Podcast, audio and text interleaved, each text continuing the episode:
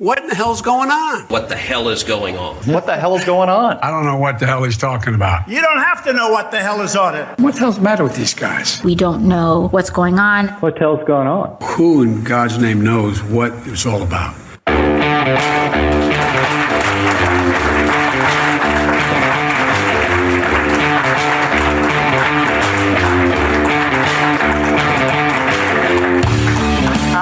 Danielle Pletka. And I'm Marc Thiessen. Welcome to our podcast.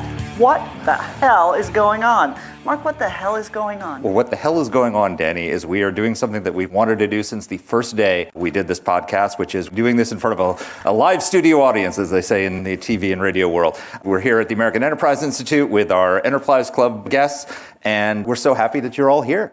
The second thing that's going on is we just had what might have been the most exciting and consequential off year election. All elections are the most exciting and important ever, but this was the most exciting and uh, consequential off year election we've had in my memory, don't you think? Well, I was certainly excited about it. I mean, Marc and I both live in Virginia. We live in Virginia, so. uh, First know- time my vote counted in 12 years. Indeed. Imagine how people in the District of Columbia feel. But no, it was a great election, obviously, for Republicans. It was a consequential election. I think there were a lot of lessons for many to learn, not just for Republicans, but the Democrats. I will confess to you, I have one favorite, absolute favorite person who didn't live in Virginia who won this election, and this is this guy, Edward Durr. Have you heard of him? Yeah. $153 he spent, and he defeated the president of the New Jersey Senate. He was asked, What is he going to do now that he's won? And he said, I don't know. well, that's better than the uh, New Jersey Senate president's plans were. So I moved to Washington in 1990. Virginia was a red state, then became a purple state, and now it's been a blue state. And Joe Biden won by 10 points.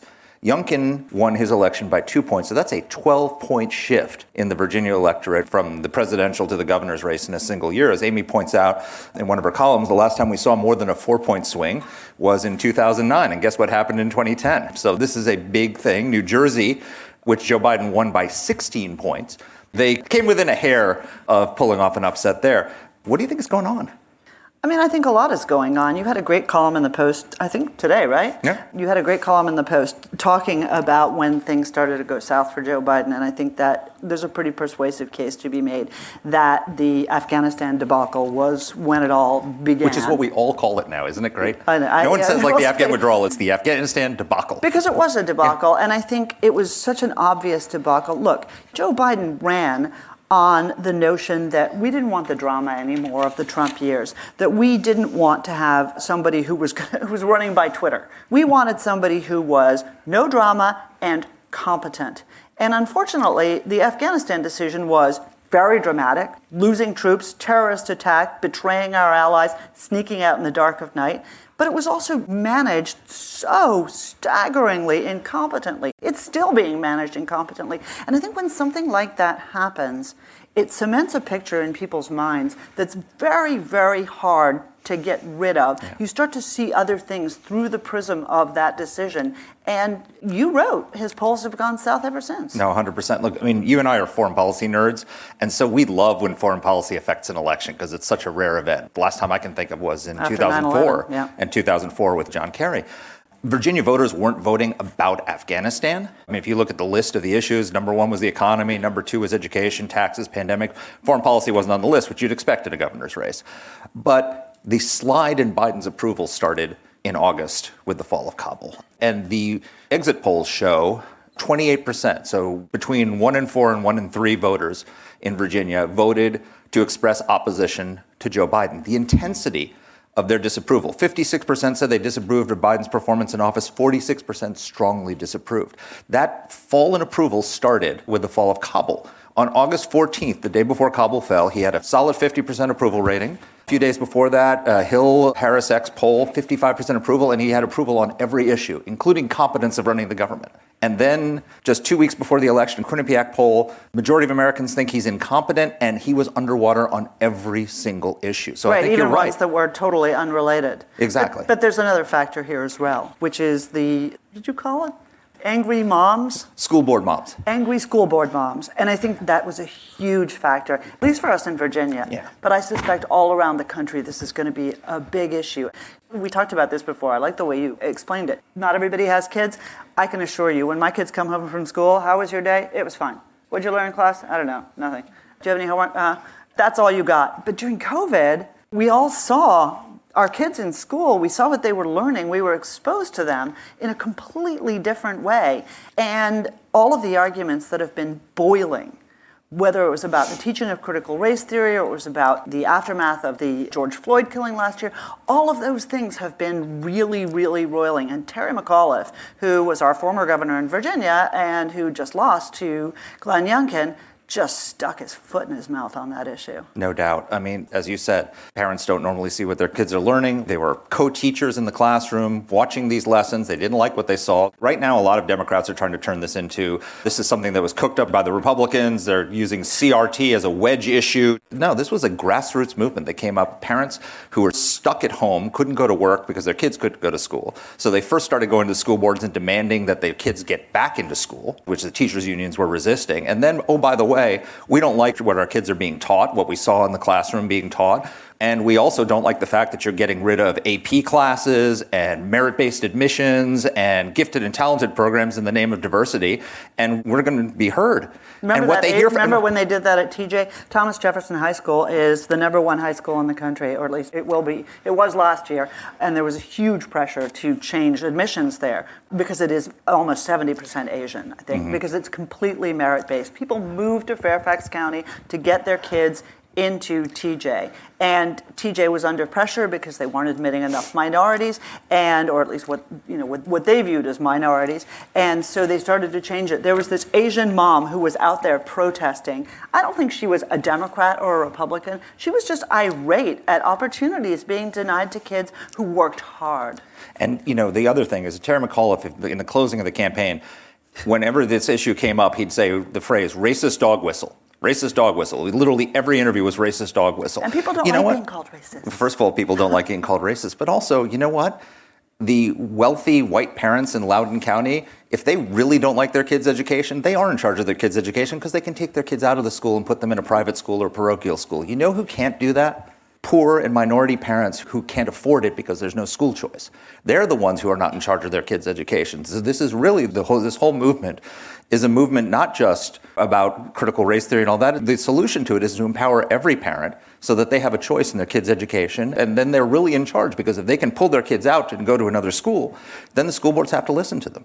But the school boards don't think they have to listen to them. I really, really enjoyed that aspect, and I'm really going to be watching for the next year to see how the Democrats and the country's leadership adapt and the teachers' unions adapt to Or this don't adapt. demand or don't adapt because I think it's fatal because you are not a Republican or a Democrat when you are a parent. Well, here's the thing.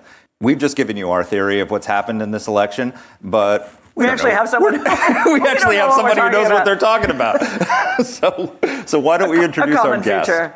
Why, don't, why don't we? So, Amy Walters, all I need to say is she is one of Washington's most powerful women in 2021, and she said I can just stop right there. She's- but I, I know she's a familiar face to all of you, not just Jason's parents. She is the publisher and editor in chief of the Cook Political Report with Amy Walter. She's a commentator on PBS. She is a guest often with me on Meet the Press, and she is truly a great catch for us today. Here's our guest, Amy Walter. Hi, guys.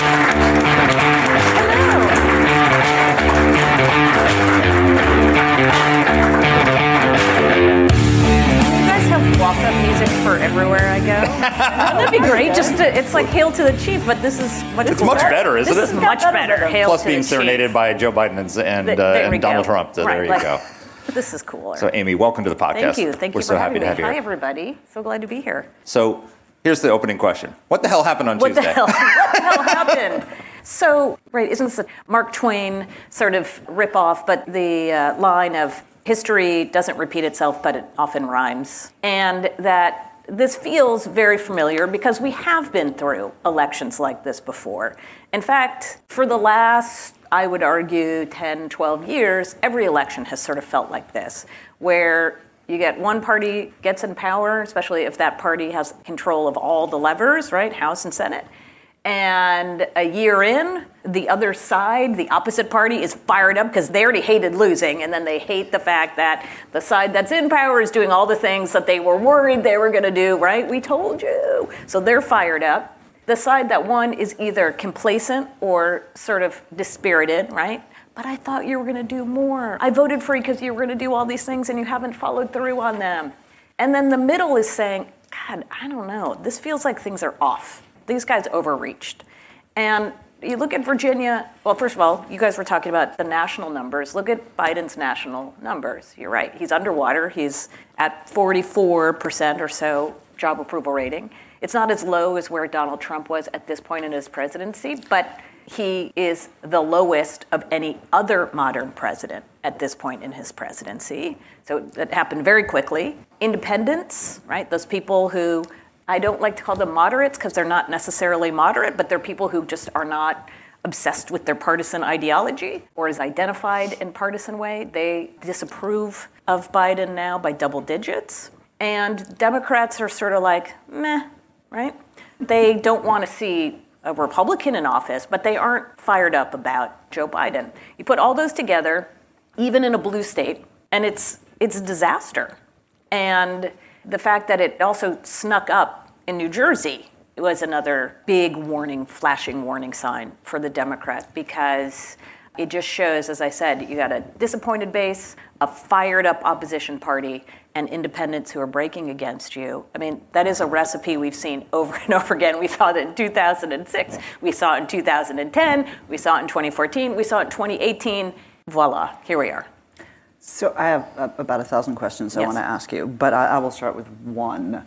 So Democrats like to invoke Donald Trump because Donald Yes. Trump is the great unifier. He's a great unifier. Yeah, he is the great unifier of the Democratic Party Yes. and the Democratic voter. And one thing that we heard from both Trump and the Democrats was the Republicans need Trump. The Republicans can't win without Trump. Trump's going to be a big part of it. But that's not what we saw in this Right. election. So Turns out the Democrats can't win without Trump. Exactly. no, no, no. That's what I mean about the great unifier. Yeah. He has been the get out the vote driver for Democrats since 2016. There is a reason that numbers in Virginia spiked in turnout and Democratic vote share in 17, in 18, in 19, and in 20. And Donald Trump was the reason for that. Jonah Goldberg, our colleague here at AEI, had a great piece in which he was, he was sort of talking down conspiracy theories. And he said, but if you want a conspiracy theory, maybe Donald Trump was put here to help the Democratic Party. Because that's what he seems to he want to do it at every at turn. every turn. He did a great job of that. And he was out of the picture But Youngkin outperformed him. So it stinks to be in the minority and out of power, but sometimes it's really good because there's nothing that inspires your party to unify like being out of power. And you will accept people and maybe even certain policies that you might not have been so crazy about when you were in the majority and you had power. So, look, what Youngkin did very well was that he coalesced the Trump base. And when you look at the numbers in Virginia, the turnout in small town rural Virginia was at like presidential levels. These are Trump voters. These are not Northern Virginia, we live inside the Beltway kind of voters. These are very, very tied to Trump kind of voters. And he was able to prevent the kind of intensity in the suburbs by keeping Trump out and by not acting or looking or sounding like Donald Trump in any way. So the more that Terry McAuliffe called him Trump and Trump in khakis and Trump in a vest and Trump Trumpkin, right? The more you were watching him, you're just kind of like, that guy does not seem like Donald Trump, Yeah. right? Like He he's like not, Mitt Romney. He does seem like Mitt Romney, right? So you couldn't make that particularly scary. But the thing that you noticed, and this happened to Democrats' benefit in 2018, when you look at the numbers in 2018, the turnout in some of these districts was at close to presidential level. Like 2018 was through the roof. You look at the turnout in this election, it was higher than 2017, but that is in large part because it's Republicans who turned out. Glenn Youngkin got 84% of Donald Trump's 2020 showing. That's amazing in an off off year election of the like one point whatever million votes that Trump got. He got 84% of those. McAuliffe got about 64% of the people who turned out for Biden. And when you look at New Jersey, it's even lower. The incumbent governor there got less than half. Do we know what happened with the early vote? Because one of the flaws of the Trump campaign in 2020, if I may say so, is it basically discouraged early voting. Right. Said it doesn't count, your vote's not going to Youngkin get counted, and all the rest. it. And guess It what? Glenn Youngkin said, as many Republicans I talked to in 2020 were saying, that's ridiculous. Our voters like to vote early. It's great to get those votes in the mail. It certainly helps with targeting, right? I know you've already voted, you've already voted. I don't need to spend any more money on you. I'm going to go spend money on people who haven't turned out yet.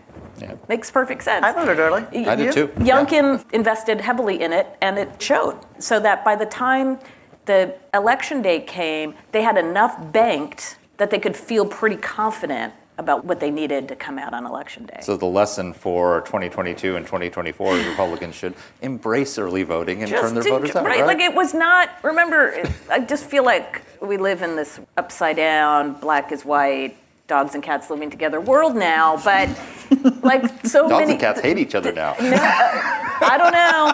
I don't know. But no one pre 2020 thought that how you voted, the method in which you voted, was a partisan thing.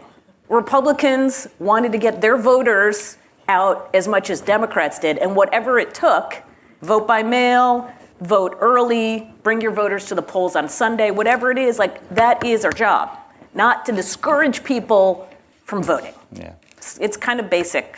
One problem I have with the early voting is, is like the McAuliffe made that gaffe late. And so if you voted a month before Well, the that's right. election, it's like leaving before the game is over. You should really let the whole campaign play out before you vote. I know.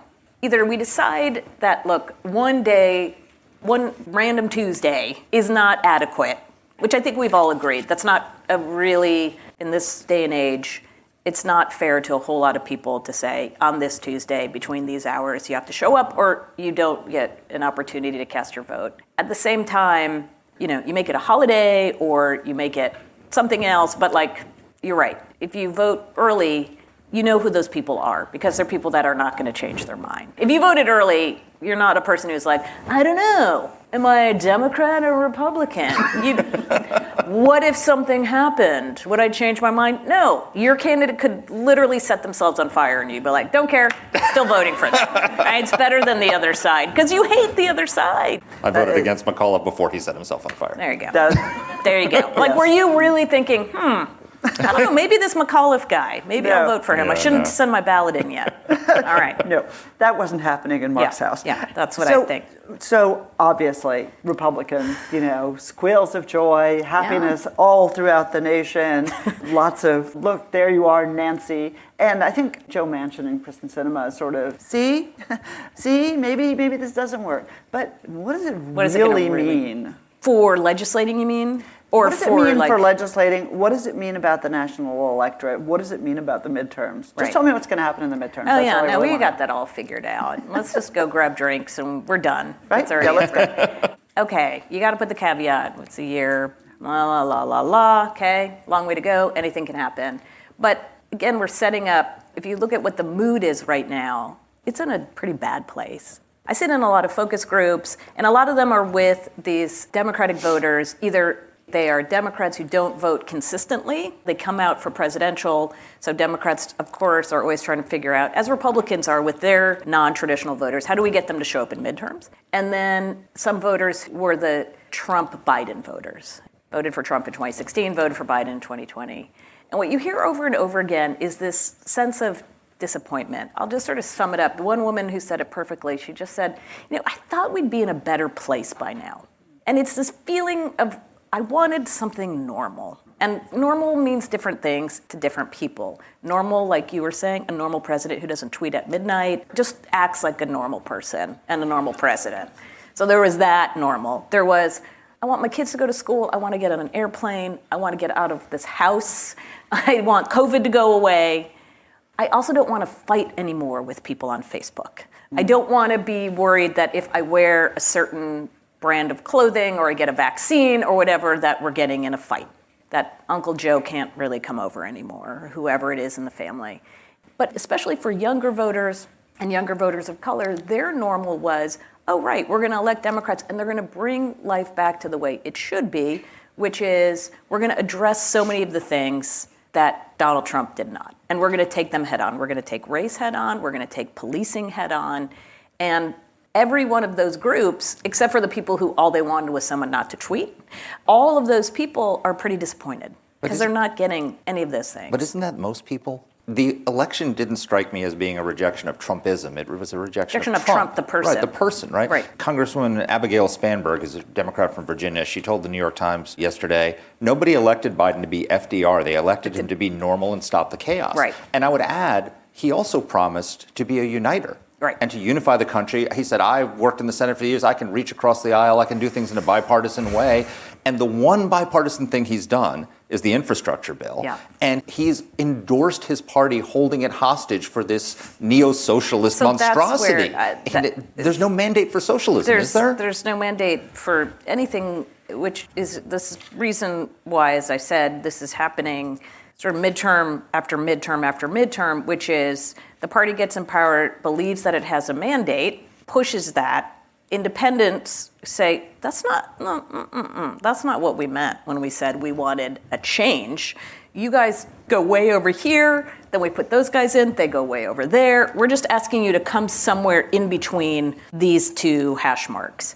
And what the challenge for Democrats is that on top of it, their base is disappointed. What Trump had going for him, he played to his base all the time, which meant he was never going to lose them, but, But he was never going to get past 46%. Yeah. Right? So the good news for Republicans was there was always a floor. The worry that I would have if I'm a Democrat right now is that the floor is now looking lower and lower, right? Because if your base isn't turning out and independents are mad at you and the other side is fired up, that's when you get into the 2010 kind of situation where we're talking like massive loss of seats. Now, I'll caution that governor's races are different than federal ones, that the other thing that Glenn Youngkin was able to do that is not going to be easy for other Republicans, he didn't have a primary. He didn't have to go through all the hoops. He didn't have to do the genuflecting to Trump, have Trump come in and do rallies for another candidate. He didn't have to try to play that game. He had to in the general election, which he did very well, but he didn't have a long, drawn out campaign. Just imagine if he and Amanda Chase, the woman who ran as the Trump candidate, were really facing off in a primary. He wouldn't have made it through the process. So I think that was a test case. Republicans succeeded in keeping Trump in the background and being able to transition from him. Is that going to happen in federal races, especially when Trump wants to desperately be part of the conversation? God willing.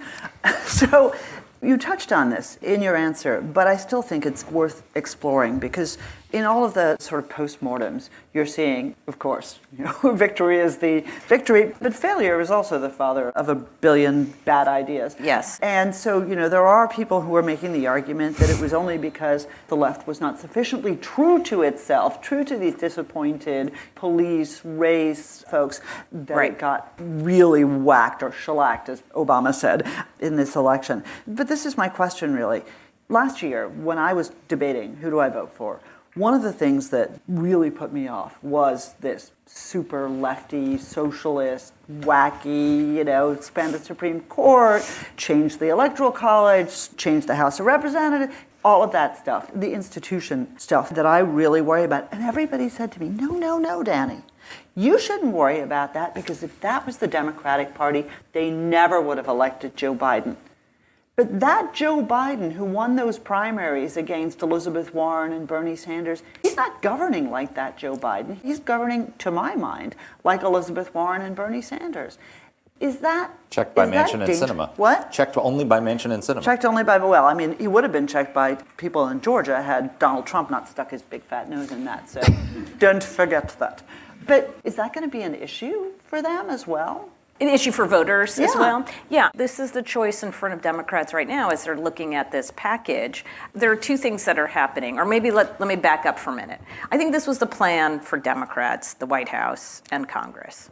And as the great philosopher Mike Tyson once said, everybody has a plan until they get punched in the mouth. Okay? So the plan was this boom, it's April, the height of his job approval ratings, right? He's at 55%. Vaccines are going out. Consumer confidence is going up. The economy is going back. We're going to have a hot vac summer. Everybody's going to be super stoked when we come back in the fall and kids are back in school and the economy is roaring. And we're going to use that momentum we're going to pass our legislative agenda. And it's going to be so popular because all these items are popular. Everybody loves pre K.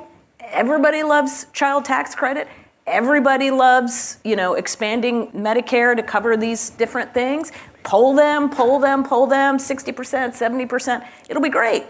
And then the punch came in the form of Delta, Afghanistan, the border. It was just one after the other after the other. And then this is the most important thing. And then inflation. So if you're making the case that the 1.9 trillion dollars you've already spent or whatever that you've appropriated in the bill that was passed earlier this year and infrastructure and this build back better putting more money in the economy is going to be helpful. It's a hard argument to make when all this money has already been poured in and inflation is going up and people are feeling very anxious And there's no toilet paper on the shelves. and there's right, Right. or And the GI Joe with the kung fu grip isn't going to be there for Christmas. you no already used that in our last podcast. I know, but I like it. I like the, the kung fu grip. That so shows your age. It does, doesn't it? Tra- it's Trading Places. It- it's it- Eddie Murphy. That it- is a great movie. It was way. a good. um, so when you talk to voters, like again, even Democratic voters, they're not pining for this agenda. What they are most worried about right now is COVID and its continued challenges, and the cost of stuff.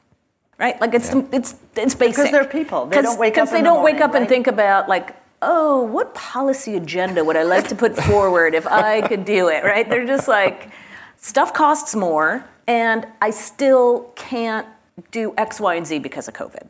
So that is the environment in which they're trying to get this big stuff done.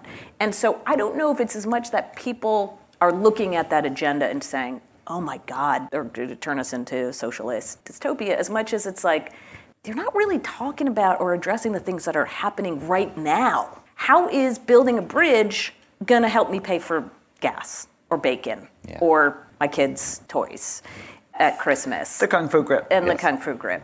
So it just seems very disjointed. So look, if you're Democrats right now, and I think every majority has to grapple with this, you push forward, even though you know it's like your president's unpopular, you just got shellacked in the off off year elections. Do you pull back and then you get nothing, and you go into 2022 with nothing and lose? Do you go ahead and go forward and get something and lose? But would you lose with something or lose with nothing? Is a big That's a lot of the So word my- lose. I have, a, I have a theory on this. Yes. Which is my theory, which is mine. Which is even dates me even more because that's a Monty Python skit. From like 1971. Yeah. Yes, exactly. That the left doesn't care about the elections in 2022. They'd like to win, but You mean what the- they the real- squad left, you the mean? squad left. Yeah. I mean, the progressive, the progressives that seem to be in charge of the House, Yeah. right? They understand that government is a one-way ratchet. Like Obamacare, they passed it. They lost a lot of seats because of it. People's careers ended because of it. And a decade later, Republicans tried to repeal it. They couldn't do it. It's still there.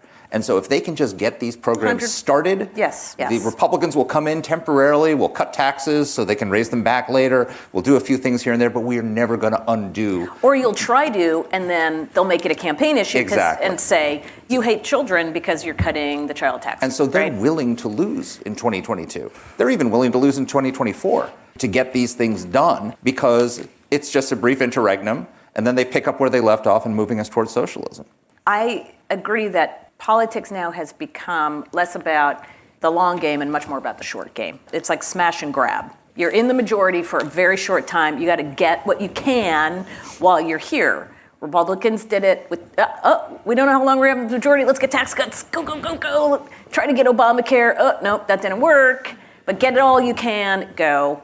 The period of real legislating is literally four months Yeah. of your first term, first term, the first year of your first term, and then that's it. We're kind of done. So if you're Democrats now, it's like this train is leaving the station, and there's not another one behind it. So if you want something, if you want to leave any sort of like legacy, policy, this is the train. And It's not going to save your seat if you vote against it. It's not going to save your seat if it fails. Like, we don't know what 2022 is going to look like, but history is not kind to the party in power, whether you do this or not. Now, if you're super unpopular and this becomes unpopular, no, it's not going to be pretty. But if you are intent, as you point out, to say, I just want to have something that I can say we did, here's your chance. So let's let's talk about the suburbs for a second. So And then I want to talk about other I will get to you. Don't worry. Hurry up. Get moving. I know. Let's talk about the suburbs. So when Donald Trump was elected, it seemed like there was a major political realignment taking mm. place. Working class voters who had been in the Democratic Party moved over to the Republican Party. And suburban voters voted for him in 2016, but soured on him pretty quickly. In 2018 and 2020, they moved over to the Democrats. They gave them the majority in the House. They put Joe Biden in. Right. Now it seems like suburban voters are in play. We used to have the soccer moms, we had the security moms in the 1990s. Now we've got school board moms, right? This movement of suburban college educated parents and women who are complaining about their kids' education. How did the suburbs play out in this election? Do you see Republicans having a chance of winning back the suburbs? And what does that mean for Democrats if Republicans can hold on to the working class, but also regain those suburban Right. voters? And how permanent that might be a temporary defection, whereas the Republican working class defection is a more permanent one? Right. So that was the Glenn Youngkin sort of special sauce here, which is he outperformed Trump with white non college voters by significant. You'd think Trump gets the highest that any Republican could ever, ever get, and nobody could go lower than Hillary Clinton. And apparently that is not true. there's still like there's still movement there. And then in the suburbs, Youngkin basically hit Mitt Romney territory. So it's not that Democrats lost ground in the sense that, oh my gosh, they're going back to what Loudoun County looked like in 2004, but they're definitely going back to this is what it looked like when Barack Obama carried Virginia, but by much narrower margins than 10 points.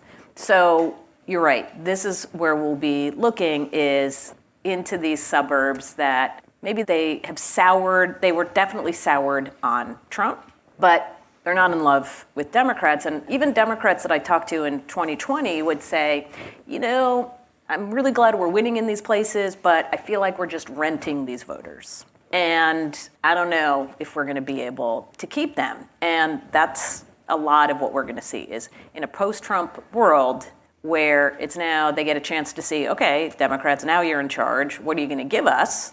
And they go, hmm, yeah, that's that's not really what I want. The other interesting they don't want thing, critical race theory? Well, here's here's the big difference is and again, I take these exit polls with a humongous grain of salt, so I want to wait until like somebody who's gone through the voter file and done like a deeper look at this. But it looks like what happened and what is currently happening. What Democrats have traded is they have white college voters. They're not going anywhere. In fact, Terry McAuliffe did just as well with white college voters as Joe Biden did. Where they really dropped was with non-college, and or where McAuliffe did. And if that's the trade-off that you're making, even in a state like Virginia, which is one of the more higher educated states in the country, that math still doesn't work because the rate of growth in college graduates is not like skyrocketing. I mean, it ticks up, but not at the rate that they need it to. And even if they win those voters 60 40, but they're losing working class voters 30 70, it's not an equal number of voters. And if indeed you have that plus Latino voters, again, they're still winning Latino That's voters, question. but instead of 70 30, it's 60 40. And African Americans are ticking up for So Republicans. maybe, right, even if it's not 90 10, let's say it's 85, 89, you know, even just one or two points Can make a difference. is a huge difference. Well, Youngkin won 14% of the black vote, didn't he? Right, in the exits, we love to think about politics as like you win 50%, but so much of it is just not losing by as much, mm-hmm. right? So don't lose 70 30. Losing 60 40 plus getting this coalition and this voter and that voter, that gets you to the number. And that's what Biden did very well in 2020. We talk about the suburbs a lot, but he didn't lose as badly in places, or you know, he narrowed the margin in places like Erie and Lackawanna County and Wilkes-Barre, right? Just narrow that, get your floor up a little bit. Yes, turn out your base, But that's where it's a very delicate balancing to have. Exactly what I wanted to ask you Yeah. about. So thank you for the segue. So Marc and I went to Karlyn Bowman, who's our in-house mm. Expert. You know, I'm sure you know. Yep. her well, because we were seeing two different numbers on Hispanics. I think there's no question that Hispanics have shifted, not in waves, as you said, Right. but have shifted Yeah. towards the GOP. And that wasn't just in Virginia, it wasn't just Trump, it was in New Jersey. Correct. I don't understand exit polling, but I gather there was one that always was around called Edison. That's Yes. what Karlyn explained. And Edison said that Youngkin lost with Hispanics, but you know he got X number of votes. And then this new group, NORC. No, yeah, Right, Which is University of Chicago and. So AP. not not yeah. lunatics. No, no, no, no. They're Uh, very they said good. that he actually won with Hispanics. I guess we I don't can't know. think he won with Hispanics. But the, again, the point is, this to me was the most fascinating thing about 2020. I just did a piece on this that the folks at Catalist, they're a Democratic data firm, and they did a deep dive on Nevada. And what they found was that even though Joe Biden, okay, the numbers went up, right? Turnout went up in Nevada in 2020 from 2016 you look at a state like Nevada and you say, well, that's going to be good for Democrats, right? More people voting, that means more Latinos are voting. They break overwhelmingly for Democrats. Bing, bang, boom. It's you know, Biden's going to crush it. He's going to crush it. He did six points worse among Latinos than Hillary Clinton did, and won by the same amount as Hillary Clinton did. The point is, you're turning out a whole bunch of people who are not part of the process. But the assumption, you know, maybe they've never voted before, maybe they're infrequent voters, maybe they're brand new, right? They just turned 18. But the assumption, and this is where the modeling was off, again, if you've been seeing 70 30, 70 30, 70 30, well, the new voters are going to be 70 30, but they're actually 50 50. So the question that they're asking themselves, and we're wondering too, is okay, how permanent are these new voters going to be? And do they show up in non presidential years? And do they show up when Trump's not on the ticket or when there's not the fever pitch of focus like we had in 2020 on this election? And what was it that got them? And you know what's really interesting? The real drop in support Biden from Hillary Clinton was among Latinas. We talk a lot about men and Latino voters, but the drop off was with women, and you're starting to wonder what was that connection? And hmm. They have theories, but they don't really know. What does that say about the Democrats? So basically, since Donald Trump came down the escalator, they have been saying Republicans are racist. Republicans are anti Hispanic racist. They hate black people. Racial dog whistles, as Terry McAuliffe said, constantly. And yet, in each of these elections, Donald Trump did better among Hispanics in 2020 than he did the first time. He did better among African Americans. Youngkin did well among African Americans and Hispanics.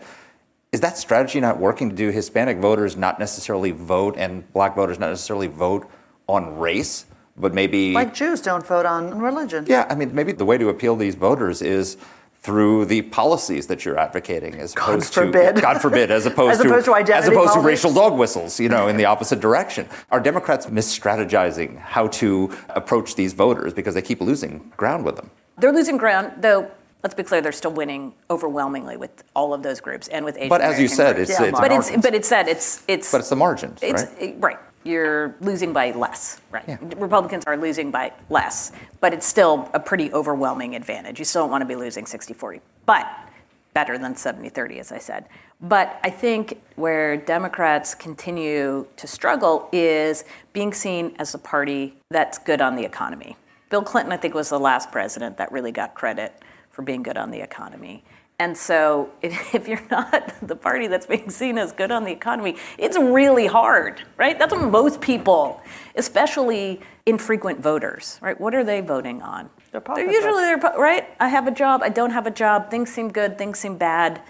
That's what they were. You know, you'd hear that over and over again about. Well, I just feel like Trump knows how to do jobs. Right? He's a business guy. He'll do jobs. That's what I care about. That is my number one concern right now. I don't have the luxury of worrying about other things.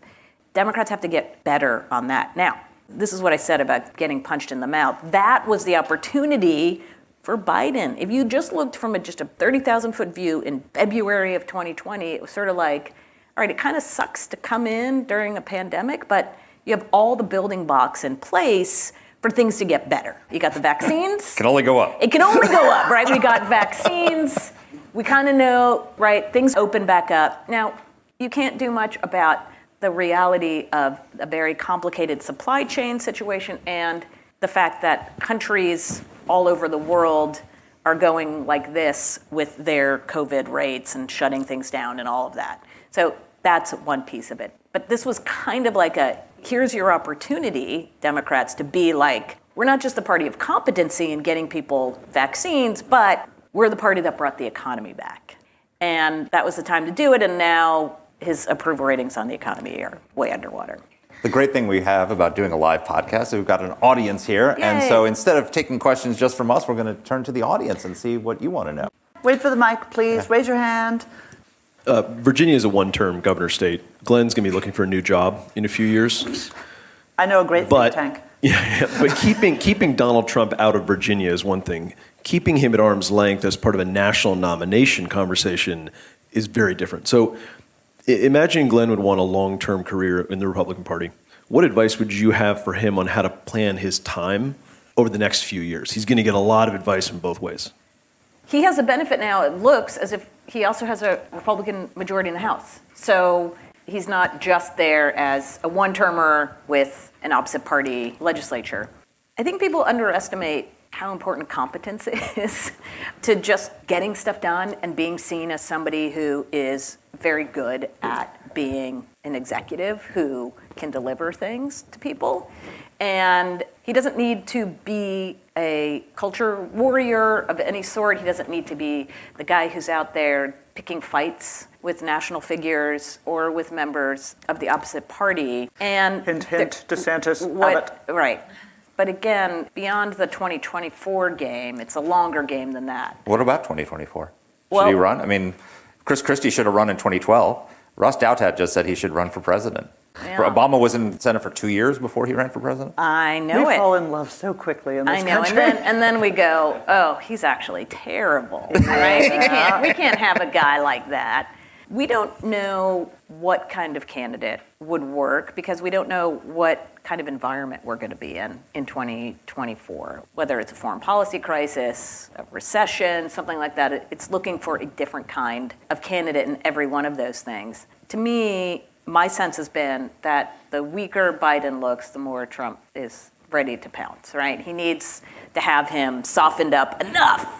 That way I can, I'm going to get in, I'm going to win. But he's not going to make his decision until the very, very last minute. If I'm Glenn Youngkin, I would just be much more focused on, like, let's do a good job as governor. the one narrative piece that he has is yes, he's the governor, but his lieutenant governor is a black woman, immigrant, Marine. She looks well spoken, just looks great. First black person to win statewide office, black woman to win statewide Women, office in yeah, Virginia. yeah. Then his attorney general is the first Hispanic to Yep. win statewide office. Yep. You know, if the Republican Party can look like Racist that, dog whistle.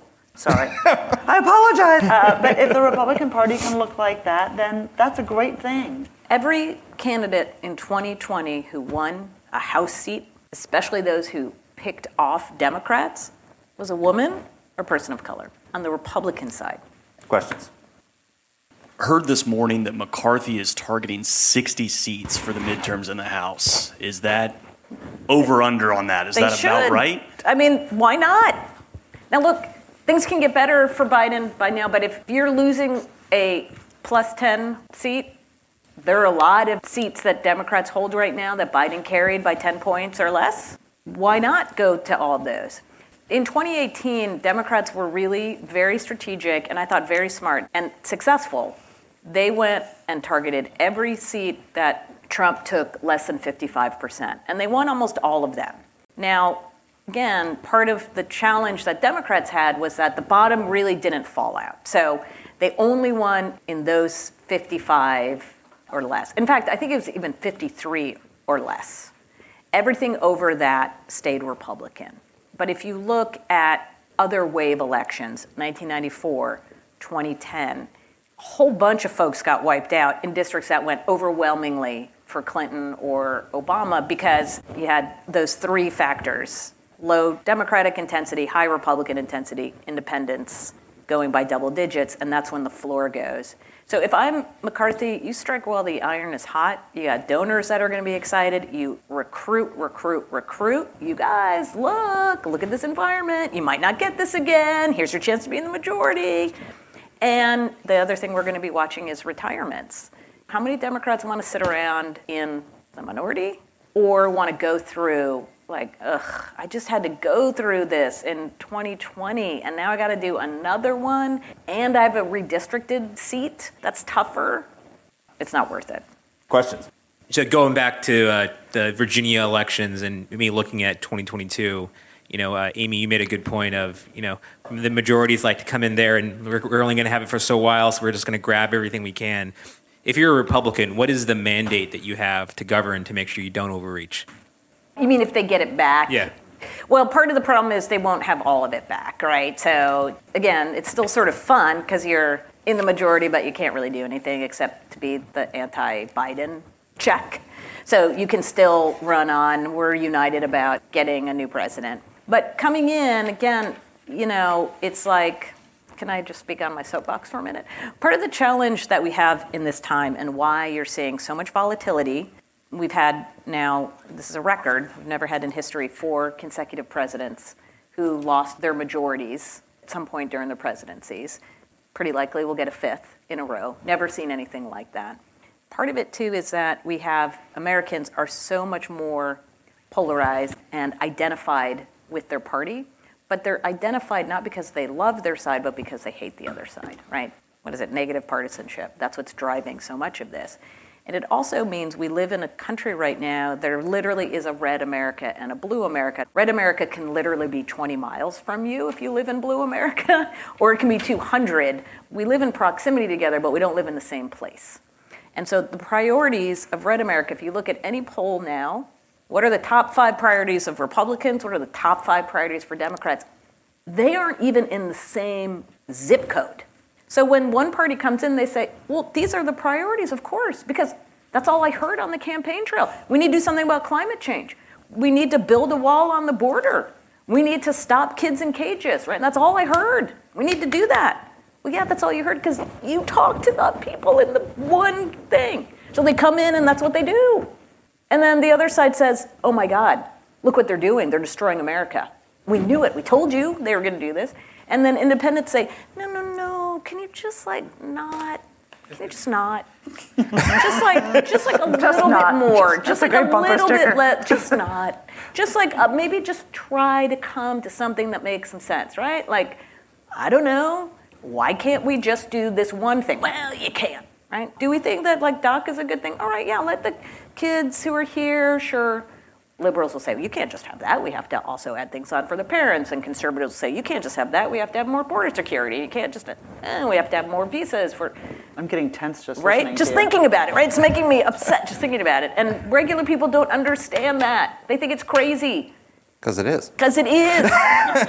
but the more we are siloed, so we, part of the reason we're so volatile is because we're so stable in our partisanship. And so nobody gets a 60% plus landslide. No president's going to hit 60% approval rating, at least not in the near future. And so these margins are tiny that determine who's president and who's not, who's in the majority, who's not. And yet they're incredibly consequential because it means that the worldview of red America or the worldview of blue America gets its chance. So if you want to have a longer term majority, yes, paying attention to what independent voters want would be like a good thing, but that's boring and nobody wants to do it. Plus, you know, you're not going to be satisfying your base when Right. you suck up to independence Right. because it's too much. Let's take one last quick question. Um, my question is about the use of social media by the candidates. So when Terry McAuliffe and Glenn Youngkin have their Twitter banter and jabs, does that actually make the news, impact the polls, or impact voters' opinions? I'm now going to out myself. This is hilarious. I'm sure your children do this too. So my son watches a lot of YouTube. Those ads were on YouTube Nonstop. nonstop. So he could literally recite all the ads. The first thing, so he said, so basically, let me tell you my version of this race. He's like, so it's basically a guy who really loves Donald Trump versus a guy who doesn't like parents. That was his version of the race. I was like, I mean, you know, You pretty much summed it up. There we go. So you say, well, is that really working if it's like my 14 year old who knows this race? I don't think it's the banter. I think part of the challenge in covering a place like where you live is we are in the absolute wrong place to do that. Many people don't have the ability to sort of step outside themselves and their neighborhood. I do think, though, that the digital media is very important, in part because it's what you aren't seeing that's important, right? They know who you are. They're going to find ways to get their messages to you that look very different from the messages that they're sending to you or that they're sending down in Tidewater or they're sending in southwestern Virginia. So this is what's really hard for political reporters because we watch all these same ads. I see the ads that are on TV that all of us see, but I don't know what is coming into your mailbox and I don't know what's coming into your inbox or your Instagram feed or whatever else. So I think this is where Youngkin was again was very smart because his overall approach was fleece vest, get it done. All the school ads, they all mentioned almost all of them going to raise teacher pay. This was like, oh, okay. What messages were going on to other voters could be a version of that, but a little bit different. So the Twitter piece, I don't think is as important as the digital piece. Most campaigns now will tell you they spend about 30% of their overall budget now on digital. And this was a 60 million, 70 million dollar campaign. These Senate races are 50, 100. I mean, we're having 100 million dollar Senate races. Wow. What a waste So- of money. Exit question. So to win in 2022 and 2024, Republicans need a basement strategy. The way Joe Biden won is he hid in Marc's his new basement. theory. Joe Biden hid in his basement and let Donald Trump make the election about himself Mm-hmm. and a referendum on Donald Trump.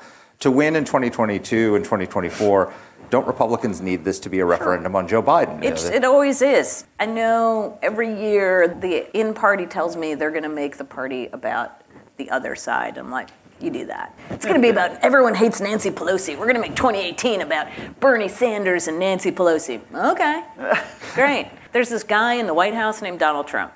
That's who everybody's talking about. But good luck. Didn't work. 2022. We're going to make this race about Donald Trump. He's so terrible. Okay, great.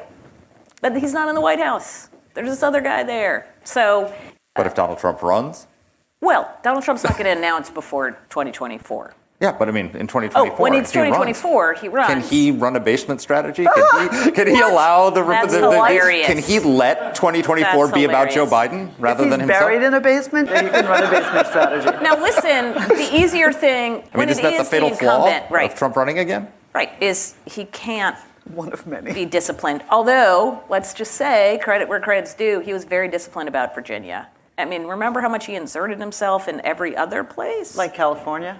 But he didn't need to as much in California because the candidate there Did it for did him. it for himself. As I said, that to me, so you will get the answer to your question about the basement strategy in 2022 as we watch him stay in, get in to the Senate races, handpick his candidates, or trash the better candidate, you know, Or the more electable candidate, vote. or tell people not to vote. I can't wait. Can we book you right now to come back here in 2022 and tell us what you thought? Okay, sure. Excellent. Yeah, we'll- All we'll right, everybody, we'll meet So here a great. year from Thank today. you. Thank you. so much. Thank you all. Thank you all Really. so much.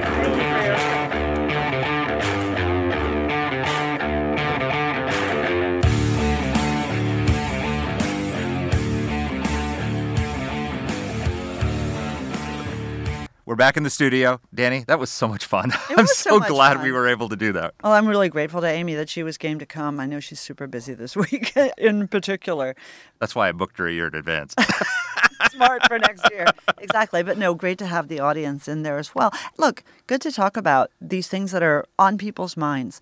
I do think, I really do believe that Glenn Youngkin had a message for people out there, which is, you know what? Don't be baited. Don't be excited. Care about the things that people care about as opposed to the bumper sticker issues.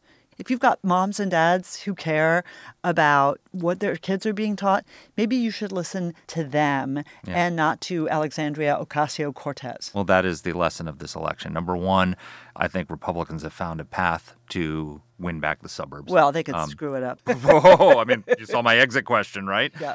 Republicans need to make this about Joe Biden, about violent criminals taking over our streets, borders are out of control, China taking our jobs, Afghanistan is a disaster, leftists are taking over the schools, socialists are taking over the country. That's a message that resonates, not like setting our hair on fire and alienating voters who would otherwise vote for us, which is what I fear will happen if Donald Trump becomes the nominee. Well, that's the problem. And this is all going to be about the $64,000 question, which is Is Donald Trump going to insert himself into this and save the Democratic Party? I mean, one thing that Amy said, which I think is important, is that he's going to wait until the last minute, which means hopefully he will not announce before the 2022 midterms. So the midterms will be about Biden and the Democrats, because I don't think they are going to learn the lesson of this, which is that no, you probably shouldn't weaponize the FBI against parents when they express legitimate Oh concerns my about their schools. And you shouldn't go from serial catastrophe to serial catastrophe to serial catastrophe, as he has from Afghanistan on the border and all these other things.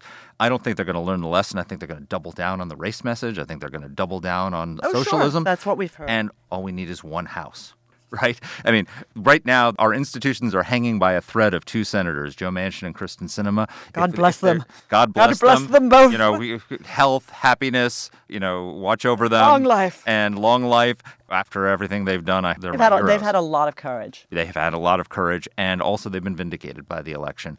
And if Republicans can take back one house, then at least there'll be a check. And maybe then Biden will learn the lesson that he has to work with Republicans, and he can show us what we he heretofore has not, which is his master skills at reaching across the aisle and working with yes, Republicans. We'll indeed. see. Biden and master skills are not three words that go together. Hey, Said it tongue in cheek. to to all of the guys who are in our audience, to our colleagues at AEI, and especially to Amy Walter, who was game to come and sit up on the stage with us and do this, you know, live Brady Bunch in front of an audience. And Uh, let us know how you liked it. If you want us to do more of these, we'll be happy. We'll be happy to, do to more, vict- and we'll have to come to your town and do it, do an episode with you. So take care. Take care, everyone. Thanks a lot. Bye. Let us know what topics you'd like us to cover. You can get in touch with the show by emailing us at whatthehell at aei.org. Or you can reach us on Twitter. I'm at D. Pletka. And I'm at Marc Thiessen. That's Mark with a C. Please rate and review the podcast. If you like the show, please subscribe, share it, comment on Apple Podcasts, or wherever you're listening to this. Thanks for listening.